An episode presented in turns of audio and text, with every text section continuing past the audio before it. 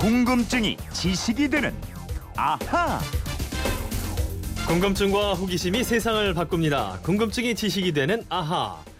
자, 오늘은요. 경기도 시흥시에서 김진희 님이 주신 궁금증이에요. 여름이 되면 휴가들을 많이 떠나는데 이 휴가는 언제부터 가기 시작한 걸까요? 직장에서는 1년에 한 번 휴가를 여름철에 정해서 갈 수 있는 것 같던데 꼭 여름철에 휴가를 많이 잡는 이유가 있는 건지 궁금합니다. 라고 문자를 보내주셨습니다. 당장이라도 휴가를 떠나고 싶어 하는 그녀와 함께 합니다. 김철호 아나운서와 알아보죠. 안녕하세요. 네, 안녕하세요. 어, 휴가 아직 못 갔었군요. 아직 못 갔죠. 예. 아, 후배한테 관심 좀 가져. 아, 미안해요. 너무 관심이 없었네. 어제는 무슨 차가운 아나운서라고.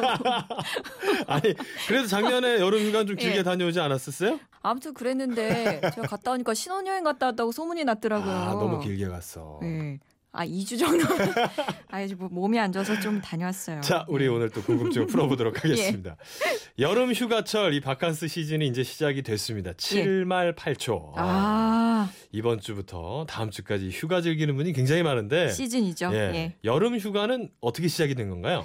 이 먼저 우리 조상들의 휴가부터 말씀드리면요. 네. 우리나라에는 이미 삼국 시대부터 지금의 바캉스에 해당하는 유두절이란 명절이 있었습니다. 유두절. 예, 음력 6월 15일 바로 오늘이더라고요. 아하. 시기적으로 이 무렵이면 농가에서는 보리나 밀을 수확하고 나서 음. 한시름 놓는 시절입니다. 그래요. 예.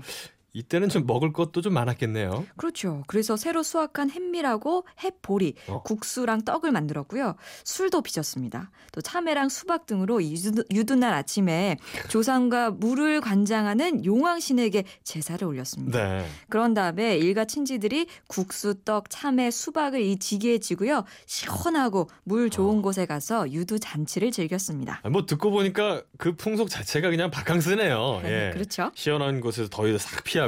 예.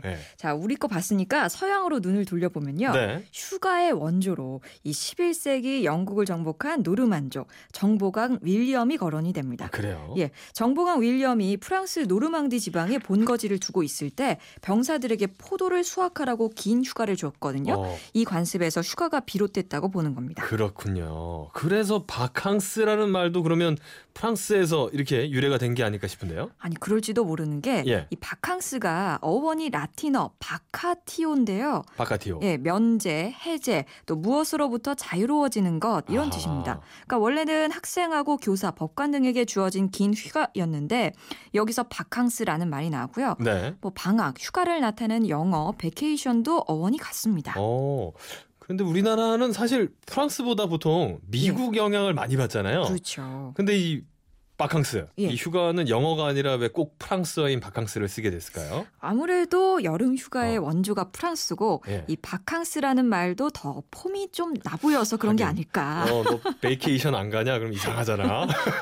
네, 개인적인 추측입니다. 네. 어쨌든 뭐 프랑스는 1936년 이 노사정이 마티뇽 합의라는 걸 하는데요. 예. 그 내용이 주당 40시간 노동, 연간 15일 휴가 의무화 등입니다. 어허. 그러니까 휴가는 당연히 유급이고요. 이런 유급 휴가 보장 이 프랑스 사람들의 여가 생활을 혁명적으로 바꿨어요. 예. 또 바캉스 기간에는 1950년대에 3주로 늘었다가 어. 1969년에 4주가 돼요.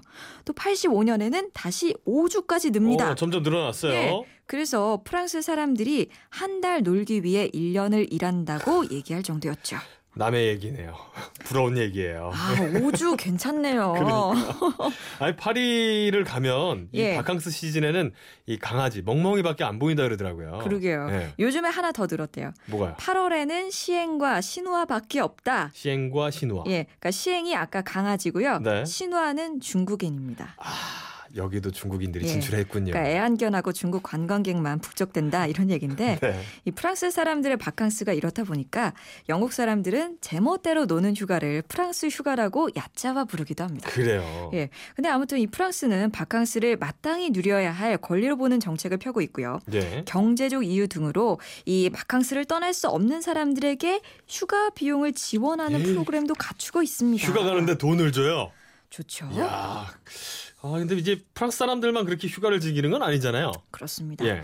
이 프랑스에서 시작된 유급 휴가 문화가 유럽 각국으로 퍼지게 됩니다. 예. 독일, 영국, 미국 등 이 다른 나라들도 여름 휴가 기간이 대개 30일에서 40일 정도 되는데요. 음.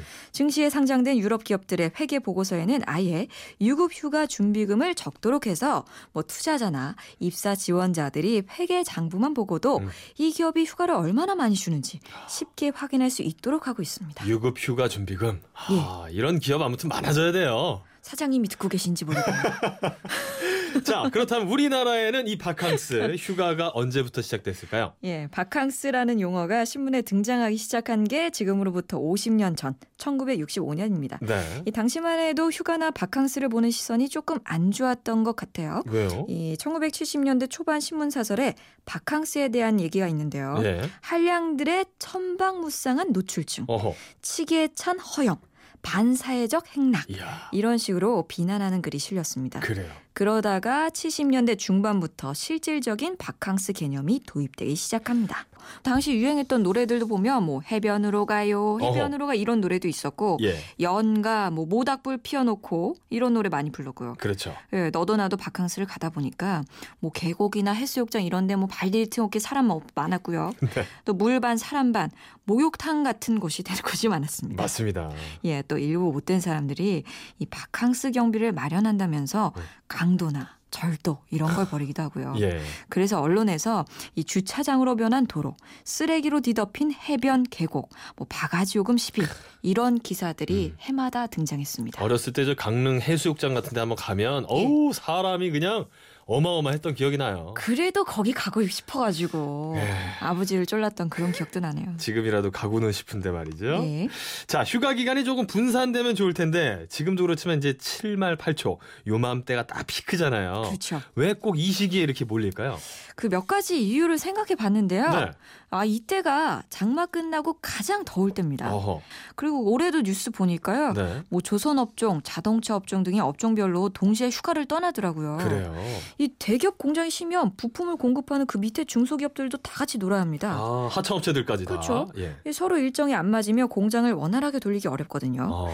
이런 건 시장도 마찬가지라서 남대문 시장, 동대문 시장 이 상인들도 동시에 같이 휴가를 떠납니다. 그런 거군요. 그러다가 같은 시기에 몰리는 이유가 하나 더 생깁니다. 어, 뭔데요? 바로 학원입니다. 아, 아, 이 부모님들이 휴가 일정을 자녀들이 다니는 학원 방학 일정에 맞추게 되는데 맞춰야죠. 예. 아, 이것도 영어 학원만 이번 주에 쉬고 수학 학원은 다음 주에 쉬면 안 되잖아요. 안 되죠. 그래서 이 학원도 같이 음. 좀 맞춰서 쉰대요. 같은 시점에. 예. 아, 그런 거군요. 씁쓸하긴 한데 휴가 계획을 또 그렇게 맞추는 게 또 제일 속 편할 것 같기도 합니다. 예. 그렇기도 해요. 네. 자, 휴가에 대한 궁금증 보내주신 우리 김진희님께 선물 보내드리겠고요. 예. 자, 이렇게 궁금증이 생길 때는 어떻게 하면 될까요? 그건 이렇습니다. 인터넷 게시판이나 MBC 미니 휴대폰 문자 샵 8001번으로 보내주시면 됩니다. 짧은 문자 50원, 긴 문자 100원의 이용료가 있습니다. 여러분의 호기심, 궁금증 많이 보내주세요. 네. 내일은 금요일이라서 평소하고 예. 좀 다르게 한다고요? 이거 들어보셨어요? 다양한 궁금증을 풀어드는 시간인데 이거 네. 같이 하셔도 돼요. 아, 아, 이런, 이런 것까지. 것까지 아 이렇게 다시 한번 보세요. 아, 아, 이런, 이런 것까지, 것까지. 하고 아. 올리셔야 됩니다. 어려워요. 예. 내일까지 또 연습해 오겠습니다. 내일 다시 한번 잘 맞춰 봅시다. 궁금증이 지식이 되는 아하 김초롱 아나운서와 함께했습니다. 고맙습니다.